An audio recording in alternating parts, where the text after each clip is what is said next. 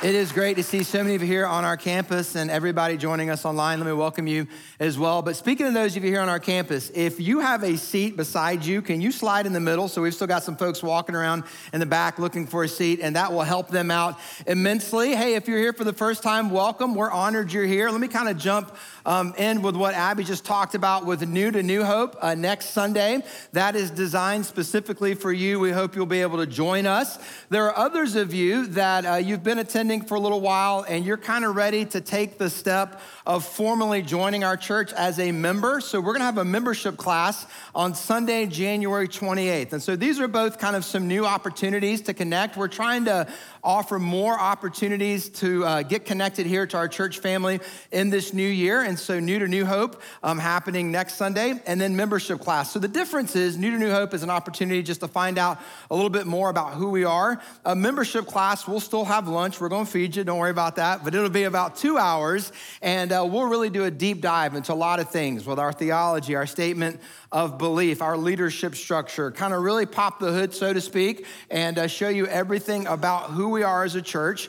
And if you've been considering making that decision, here's really all that means. You formally commit yourself to having ownership of the vision of New Hope Church. And so coming to the class doesn't necessarily make you a member, it just gives you the opportunity to make that decision at the end of our time together. So we'll be offering these several times throughout this year. That is the first one. If you're interested in joining us, uh, you can scan that QR code. And again, that will be on Sunday, January 28th. I also wanted to give you an update on our right now special Christmas offering. Uh, we just celebrated everything that we saw God do at Christmas. We're now going to be talking about it as the right now special offering since the Christmas season is behind us. And those of you called New Hope home, you know we've been talking about this since the end of November. The goal of $500,000 specifically to five ministry initiatives in this new year. So I wanted to give you an update of where we are, again, with the goal of 500,000, still a few weeks left to give. But as of the end of this past week, so far, as a church family, you have given $298,000 to the special offering. So that is awesome. Great job. And uh, I feel like by faith, we're going to meet that goal. We'll keep you posted here over the next several weeks. And so, this whole idea of right now and these specific ministry initiatives is really where we're going to camp out here in the month of January. In fact, it's the name of our teaching series for January. And what we're going to do in this series each week is take one of the initiatives and talk about biblically why we feel called to step into this right now. These, is really, these are really going to be messages that center around vision.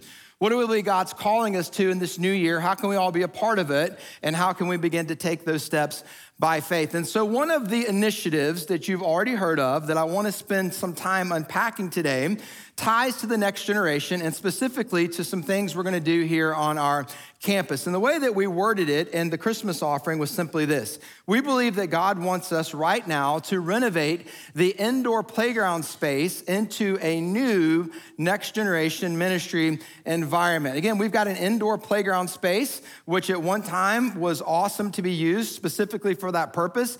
We've decided now in this new season to repurpose it and to repurpose it for something either for elementary school students or for middle or high school students. We're still making some specific decisions about what that will look like. We'll obviously keep you posted, reaching out to some parents along the way to get your feedback about that. But all that really does is tell you what we're going to do. It tells you what the initiative is. It doesn't answer the question why. And what I want to do for the rest of our time today together is answer that question. In many ways, that's what we're doing in this entire series. We're answering the question why is it that we feel called to step into this? And specifically focusing on the next generation, making sure that we have enough space to reach and disciple the next generation is why we're doing this. But what I want to show you today biblically is that that's actually a mandate from God's word. So today's message is going to be fun, right? We're going to look into God's word and see why the next generation matters. And then we're going to talk a little bit more about what that looks like for us today in 2024. Have y'all gotten used to saying that yet, right? 2024. What does that look like for us to make the next generation? our focus. But let's go to God's word first and see what the Old Testament says about this in Psalm chapter 78, starting in verse 4. We will tell the next generation the praiseworthy deeds of the Lord, his power and the wonders he has done. He decreed statutes for Jacob and established a law in Israel, which he commanded our ancestors to teach their children so the next generation would know them, even the children yet to be born. And they in turn would tell their children. Then they would put their trust in God and would not forget his deeds, but would keep his commands. And so, literally, we see this phrase, the next generation, comes from God's word. And by this time in the Old Testament, in the book of Psalms, God's people had been doing this.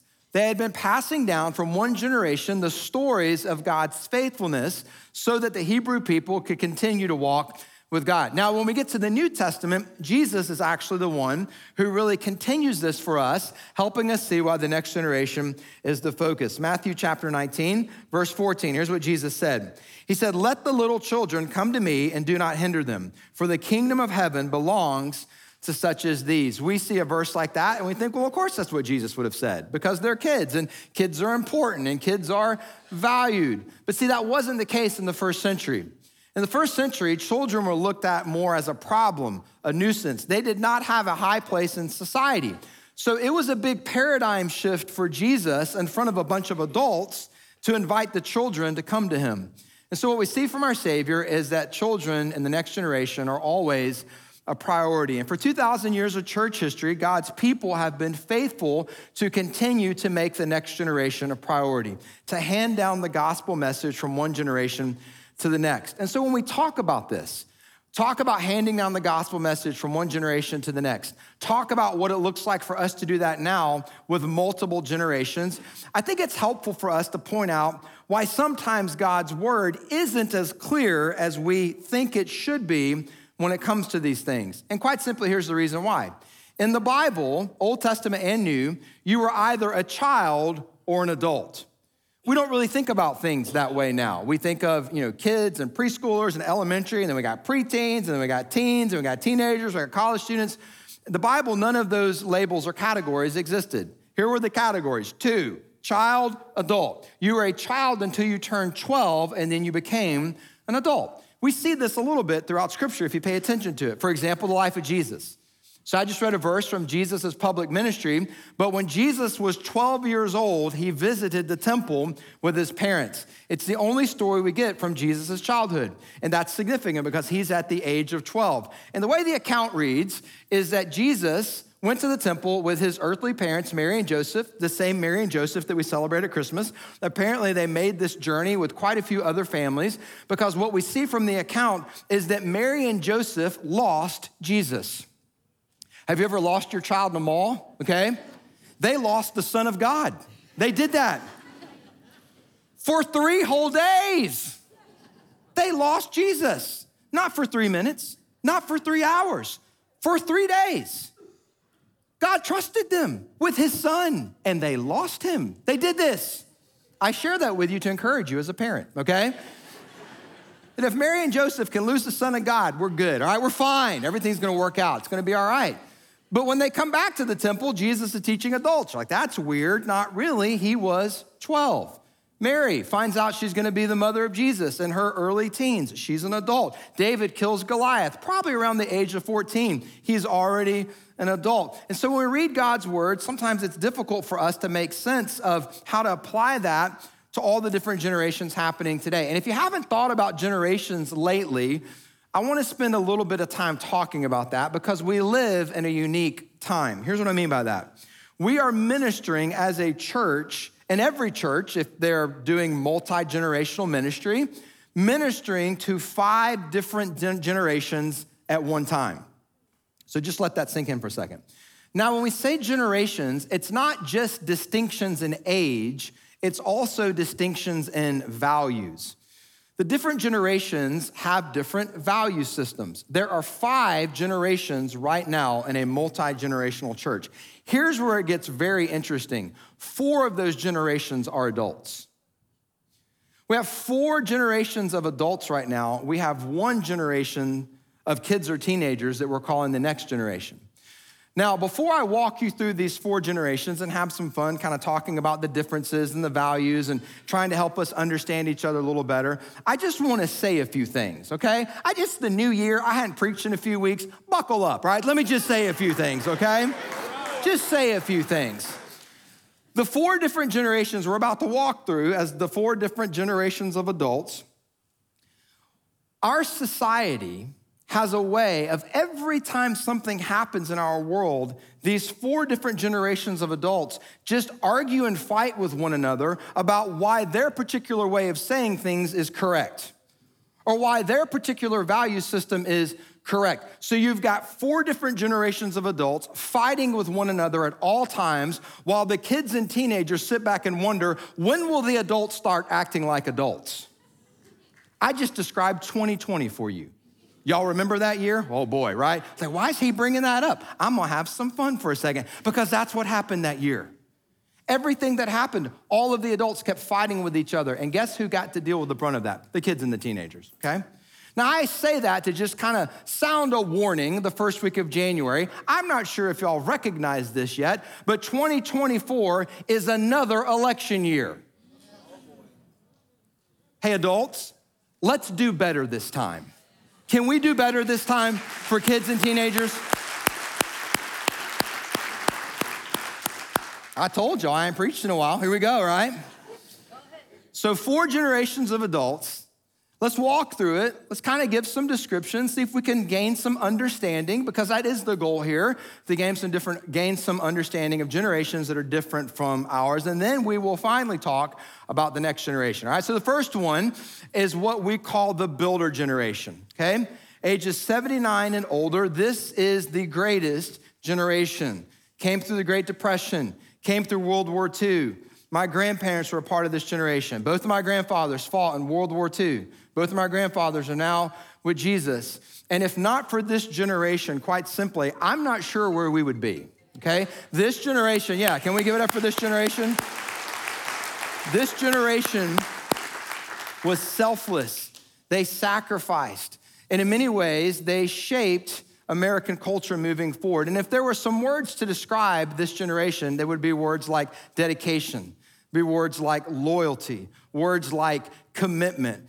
And in many ways, that laid a foundation post World War II in our nation. Now, the second generation of adults right now are the baby boomers, okay? So the baby boomers, roughly ages 54 to 78, the children of the greatest generation. And the baby boomers grew up completely different from their parents, and that was actually their parents' goal. In fact, if there was a phrase to describe the baby boomers, it would be this to have a better life than my parents. Now, that value was instilled from their parents. The builder generation post World War II wanted their kids to grow up in a better world and have a better life. There were 76 million babies born in this generation. That's where the name comes from. And as the baby boomers grew older from one decade to the next, they changed everything. If you go back and listen to music from the 30s and the 40s and the 50s, it sounds very different than the music in the 60s and the 70s that the baby boomers started to create. Baby boomers were very active. They got political. They voiced their opinions. They reshaped culture, and they've never stopped doing that with every season of their life. In fact, now, as baby boomers enter into retirement, anybody who works in an industry that focuses on individuals who are entering into retirement are recognizing baby boomers are changing this too. Well, that's what they've always done. So, kind of like in the church world, just for a second. So, back in the day, like when I was growing up and in my early years of ministry, it was not uncommon for a church to have a senior adult ministry. And everybody knew what that meant. The senior adults come and they eat fried chicken. It's awesome, right? So that's kind of how that worked. And everybody signed off on it, like, cool, that sounds great. If you tell a baby boomer now they're invited to a senior adult function, they will punch you in the Adam's apple, all right? That's how that will go down. So you don't want to say that. Very different perspective for these different seasons of life, okay? The next generation of adults right now that we have on our planet here in America are Gen Xers, okay? So, roughly ages 41 to 53. yeah, not as many of us are there, right? All five of us here, thank you. And that's kind of how it is. There are half the number of Gen Xers than baby boomers, okay? And Gen Xers, in many ways, are kind of the forgotten generation. We're not bitter, we just show up to work every day, okay? So that's kind of how that works. and we weren't really paid a lot of attention to growing up, okay? Um, Why? There's actually some reasons behind that. The baby boomers were kind of the first generation to normalize dual income homes. And so women had already had always worked, but it kind of became the norm for both mom and dad to go to work. Well, society had not caught up with this in the early to mid 80s. And so a lot of Gen Xers, both their parents are working, school gets out, they would literally, the parents would take like a key and put it like on a string and put it around their neck. They're called latchkey kids. You'd get off the bus, let yourself in, make a few Pop Tarts, have a day. That's how that worked, okay? I mean, there weren't all these fancy daycare centers or after school this or after school that. I mean, you were just kind of on your own. And so Gen Xers kind of grew up that way, and, and their parents were kind of starting to become pretty jaded towards things political, towards institutional leadership. And so a lot of the dinner time conversations revolved around that. And Gen Xers heard about these things. It created some skepticism. And as Gen Xers got older, they really began to express that with some angst. And so if you want to listen to some music with some angst, listen to music that was created in like 1990 or 1991. Any genre, rap, rock, alternative. There was no pop music in 1990 or 1991, okay? New Kids on the Block made it for about a month. They were like, enough of them, okay? That's how that worked, okay? It's just a different time. And so as Gen Xers have gotten older, they kind of have a different value system. And so if there's a phrase, again, we're kind of summarizing here, but the phrase for Gen Xers would be to keep it real. just keep it real. Don't market to me. Don't try to advertise me. You, you, I just let me be me, you be you. And that's kind of how Gen Xers roll. Then the last generation of adults we have right now are the millennials, okay?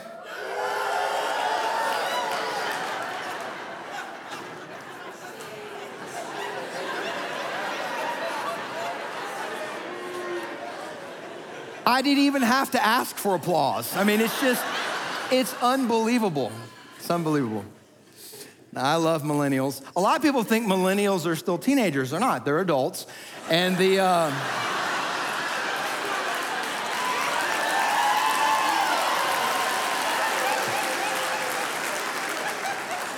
I wasn't even trying to be funny. I was like, all right, y'all gonna real get, get a real good kick out of this because the phrase to describe millennials is celebrated in every season. So that's that's kind of how, how it works. Now, why is that? Well, the millennials grew up and all of the things that the Gen Xers had experienced, it was like somebody said, we probably should fix that. So the millennials were the baby on board generation. Like the first time those little decals started showing up, baby on board was with millennial babies, okay? Like when we were Gen Xers, there were no baby on board. They just threw us in the back seat of the station wagon and said, good luck. That's how that worked, okay? But millennial babies, it's like, slow down, baby on board. All the helmet laws got passed with millennials, okay? I never owned a helmet growing up. Bike helmet, ski helmet. If you let your kid ride a bike right now without a helmet, they will take your kid. That's how that works, okay? All of that started. Now, because of that, and this is where it gets good for us or adults that, that aren't in this generation to pick up on a few things, they have an energy and an optimism that honestly we just don't have. Uh, they have problem solving skills that we didn't necessarily develop. And, and millennials, in many ways, bring energy to a lot of different things. And so, like the baby boomers, millennials are changing everything with each kind of decade they move through in their life. In fact, there's just about as many millennials as there are baby boomers. And so it's just good to kind of see these differences. Now, I started off in ministry 23 years ago as a middle school pastor, and I was a middle school pastor to millennials. And so I've kind of grown up in ministry with them. Most of my middle school students now are married and they're raising their own kids. And so I'm, a big fan of millennials, and I've seen a lot of really good things happen, but I do think it's fun to kind of just get to know them a little bit, like how they like to celebrate things, and they're gonna keep doing this in every season of their life. For example, uh, like getting married. So Morgan and I, we're Gen Xers. So when I asked Morgan to marry me, nobody was there to record it. Nobody. Just got on a knee and asked her to marry me, okay?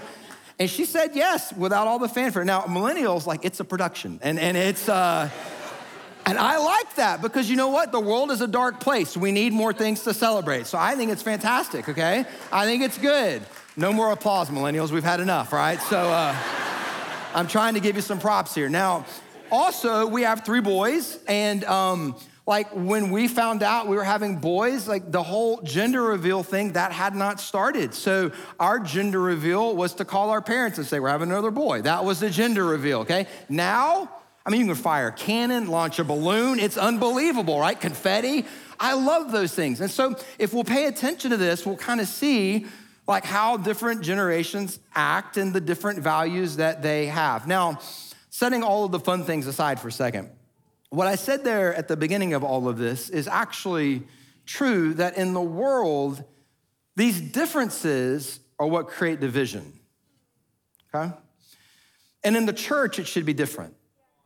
In the church, these differences should actually make it a more beautiful experience to be a Christ follower.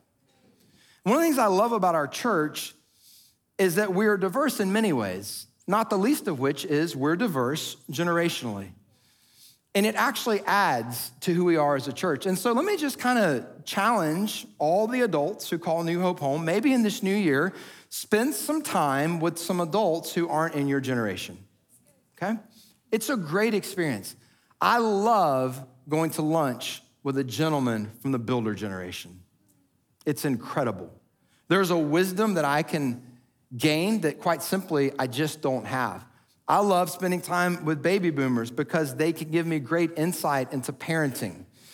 When I have lunch with Gen Xers, it's just therapeutic for both of us to listen to one another, okay? and then when I hang out with millennials, I just get energized. And I think, you know what? I think the church is gonna be in good hands moving forward. There's, there's so many good things that can happen as we spend time together. But see, here's the thing we haven't even talked about the next generation. And what's happening, if we're not careful, is that as adults, we can get so enamored and focused on things that just affect us, even in a church, that sometimes we forget to even talk about the kids and the teenagers and maybe how they're seeing things. And so let's talk about them for a minute because it's very different. Kids and teenagers today, the generation that they're a part of is what's called Generation Z. Generation Z, and quite simply, Not nearly as much energy as millennials. It's okay.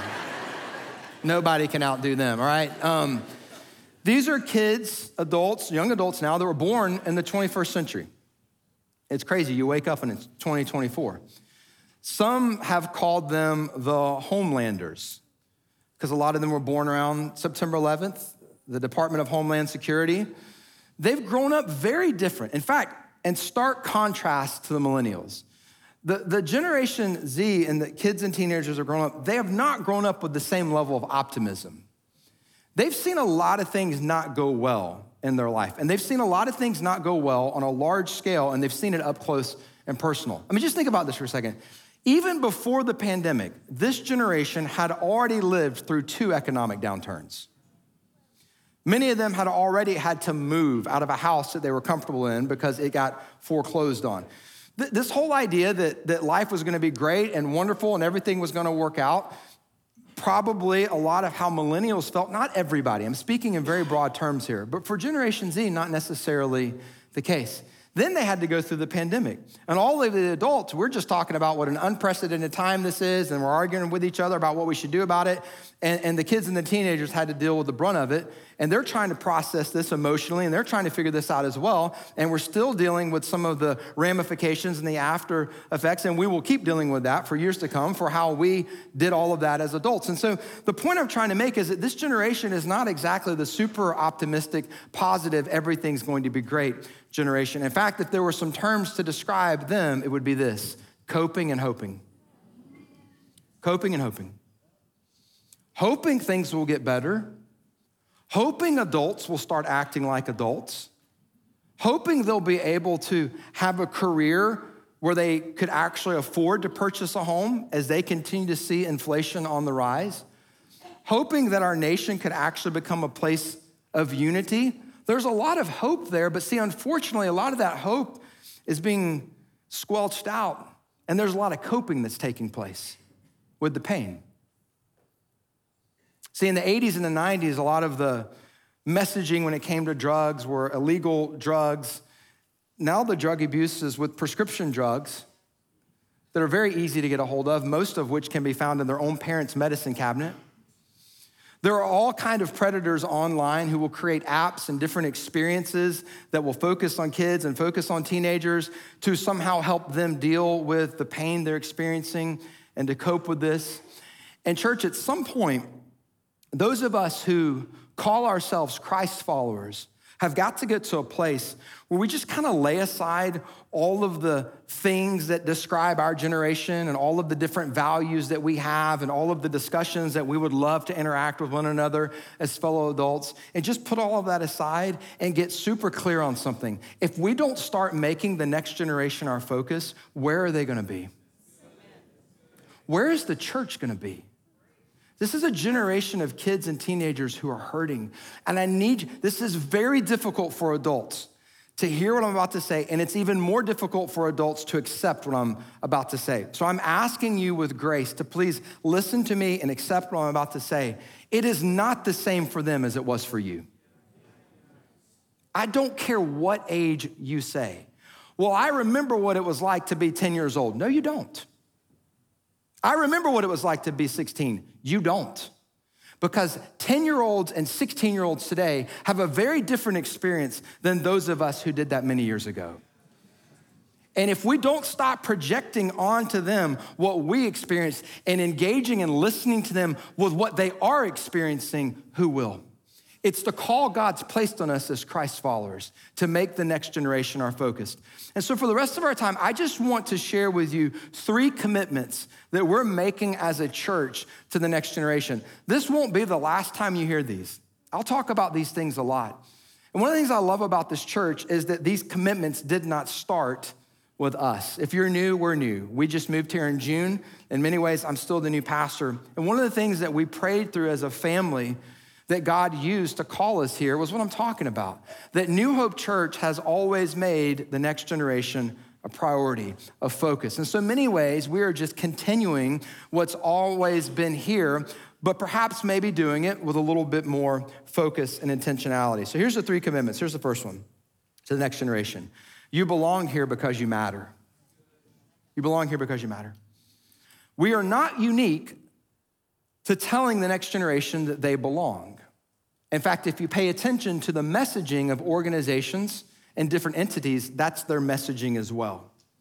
It's not a secret that this generation wants to belong. The problem is a lot of the organizations and entities that are telling them that you can belong, what they're telling them to belong to is completely contrary to God's word. So we've got to be louder. We've got to be louder. You belong here because you were created in God's image. You belong here because you matter to God. You belong here, and guess what? There are adults who are going to love you and accept you just the way you are. Okay? Do you know how powerful it is, adult, for you to accept a kid or a teenager without making them run through your filter? Of who they should or shouldn't be, or what they should or shouldn't look like? Do you understand just the, the safe emotion that creates in a student. Hey, you belong here. I can remember being 16 years old and inviting a buddy of mine to church. We played ball together. He'd never been to church. I knew he didn't know Jesus. I was kind of rusty on sharing my faith, and so I thought maybe if I brought him to church, that would help. And I brought him to church, and he wore a hat because, you know, that's what 16 year olds did. Where I grew up, we wore hats everywhere we went. So he wore a hat and he came to church, and he hadn't been inside the church longer than five minutes. And somebody pulled him aside, this adult, and said, Hey, boy, don't you know you're not supposed to wear a hat in God's house? Never been to church again. Hey, can we just right size something for a second? This, this sheetrock and carpet is not exactly just limited to God's house, right? Do we know that? Like we call it the house of worship, but God is everywhere. God is everywhere. Kids should be able to run in church. Kids should be able to run in church. I'm messing with some of y'all. I've put line items in church budgets before for damage done to the church property by kids. Just to mess with people, okay? I hadn't done it here yet, all right? But hey, you belong here. Act the way God created you to act. We're gonna love you, we're gonna accept you just the way you are. Here's the second commitment to the next generation we will adjust to you we won't make you adjust to us.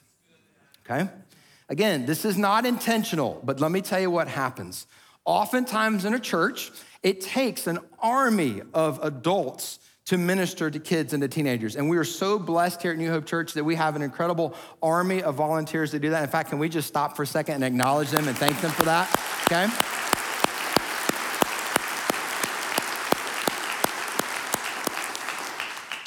And our adults, again, this was already the trajectory of New Hope Church before I got here. So this is not like me saying, and now we're gonna start doing this. This is what we've been doing for a while, but just to make sure we're all on the same page and we understand why we do it this way, okay? We don't expect kids and teenagers to learn the exact same way we did. And sometimes in a church that can happen because all of the adults are the ones that are serving the kids and serving the teenagers. And we expect them to learn the way we did. And look, a lot of us, when we grew up in church, here's how we learned. We went to Sunday school, we sat at a table, we sat still for like 45 minutes, unless you were me, and they made you walk out in the hall for about five minutes and then come back in and sit down for a little while. Yes, I was that kid. And we had to sit there and we had to listen to one adult talk for a really, really long time. And a lot of times that adult would use felt board Jesus Jesus right behind them, okay? And once a year, felt board Jesus would walk out of the tomb. It was awesome, right? That's how that worked. And for some of us, we're like, well, what's wrong with felt board Jesus? Nothing if it's 1982, okay? it's just not. So if we don't teach kids the way they learn, how are they going to learn? And here's what's interesting about this generation they learn very differently. They learn very differently. You realize that kids and teenagers have never known a world that didn't have technology. Like I had to adapt to technology, and I still haven't really done it well, okay? I'm that guy. Technology is not one of my strengths. My kids have never known a world without technology. So we should probably use it to point kids to Jesus. Y'all see what I'm saying? Some say, I don't know, Pastor. I mean, that too much screen time does them. Uh, yes, that's right. So we manage the screen time. But see, here's what I've learned, church. Whatever we ignore, Satan uses for his purposes, okay? So we can just sit here and say, we're not gonna do that, or we can use it for good. And guess what? Kids and teenagers see how it can be used for further good to take the gospel message to places it could never go unless we are using that technology. The commitment that we will make to them is we will never ask you to learn like us. We will do the hard work of adjusting to you so that the gospel message can take root. And there's the third commitment, speaking of the gospel. We will keep sharing hope through the gospel and the hope of the good news. Hey, ultimately, different generations and talking about that is so that we can gain a better understanding. But the hope has always been and will always be in and through the person of Jesus Christ. And we're gonna keep sharing the good news of the gospel. But here's why this matters specifically to the next generation. For about the last 15 years, there's been all kind of research that's been coming out, and, and, and, we're still trying to get research together from the last four years and what the implications of all of that are. But even pre-pandemic, these statistics were already showing up. And, and it led to this term that some sociologists began to use, some missiologists began to use, and the term is the 414 window. The four diagonal line, 14 window. Here's what the 414 window means that 80% of people who come to faith in Jesus Christ now do so between the ages of 4 and 14. 80%. See, when I was growing up, it was 18. If you, if you don't come to faith in Jesus Christ by the age of 18, the, the chances of you coming to faith in Jesus diminish substantially. And then it got lowered to 16, and now it's been lowered to 14. We know from other studies that kids form their worldview by the fourth grade. That's 10 years old. Kids are forming their worldview sooner than ever before. They are able to understand and process things earlier than ever before. And 80% of people in the world we live in today, not the world we lived in 20 years ago, in the world we live in today, 80% of people who come to faith in Jesus Christ do so between the ages of 4 and 14. Quite simply, church, here's what that means our greatest mission field are the kids and teenagers in our local community.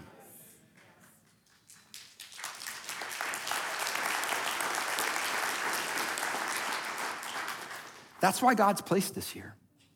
And so the playground, what we're trying to do is just create one more space where kids can learn God's word, where they can be discipled by adults who walk with Jesus and care for them. It's not the end all be all. But right now, if you just kind of take a, a survey, so to speak, of all things New Hope, if, if you were to come up here on Wednesday nights, we have a lot of teenagers up here on Wednesday nights. And Tanner and his team do a great job. And so many of you come up here and serve on Wednesday nights, and it's fantastic. Middle school and high school students up here on Wednesday nights. But on Sunday mornings, we don't have a space that even if we wanted to offer something for middle school or high school students, where we could do that. The space that we do have for preschoolers, for elementary school students, they're outgrowing that space very quickly. And that's a really good thing unless we don't do something about it and then it becomes a bad thing. And so this is just like one little step in that direction. Hey, is there another space that if we opened it up, we could use it for either elementary school students or for middle school students or for some preschool students? Or again, we're still trying to work out the specifics of who it will be used for. So we're taking a look at that and, we're gonna take one step. Again, this is not the solution, it's just a step towards the solution. The other thing we're really looking at, and maybe something I could challenge you to pray about. Right now, we just have this amazing staff team. They do such a great job. But when it comes to the next generation, as far as full time employees go, we have two Jaden and Tanner. Jaden with our kids ministry and Tanner with our student ministry. And for a second, can we let them know how much we appreciate them, okay?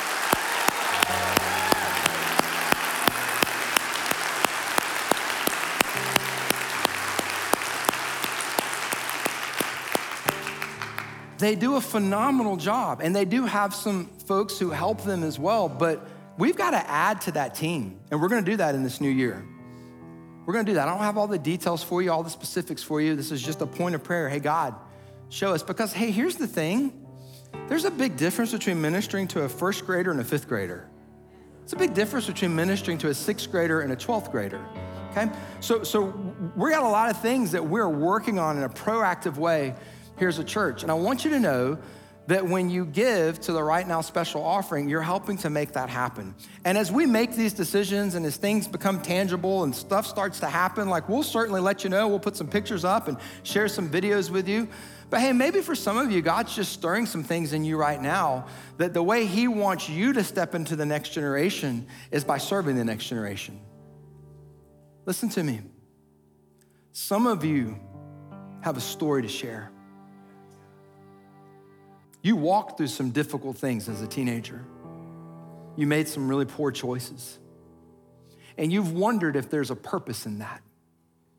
Can I encourage you? God never wastes a hurt. Never wastes a hurt.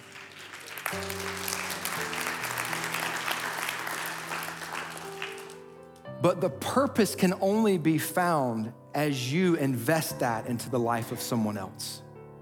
And for many of you, that's what God's calling you to do. Hey, for some of you, you're kind of in a season of life where you've got a little more free time than you used to have. I think we call it being an empty nester. Boy, that's a goal we aspire to, right? Whew. And you're like, I've raised my kids and I did all of that and I served in the church and it's, it's somebody else's turn now. And I understand where you're coming from, but maybe God's stirring some things in you and saying, hey, maybe you need to get back in that room with those three year olds again. Maybe you need to invest in those third graders. You've got a lot to offer. You've got a lot of love and care and experience that you can share. So I don't know what God's stirring in you today. But hey, church, let's be the people of God that makes the next generation our priority. Would you join me as we pray together? So, God, we come before you right now and just say thank you that we have this incredible opportunity to invest, to invest in the next generation. God, may we realize when we see children and when we see teenagers at church, in our community, we may see children, we may see teenagers, you see world changers. You see individuals created in your image. You see them as adults. God, help us to see them as well so that we can be a part of producing the next generation of teachers and coaches and politicians and church leaders and pastors and professors and every other walk of life, moms and dads. And, and so, God, we're all in. We're all in. God, for each of us, could you show us what you would have us to do in this new year to invest our life into the lives of the next generation. We pray all these things in Jesus' name. Amen.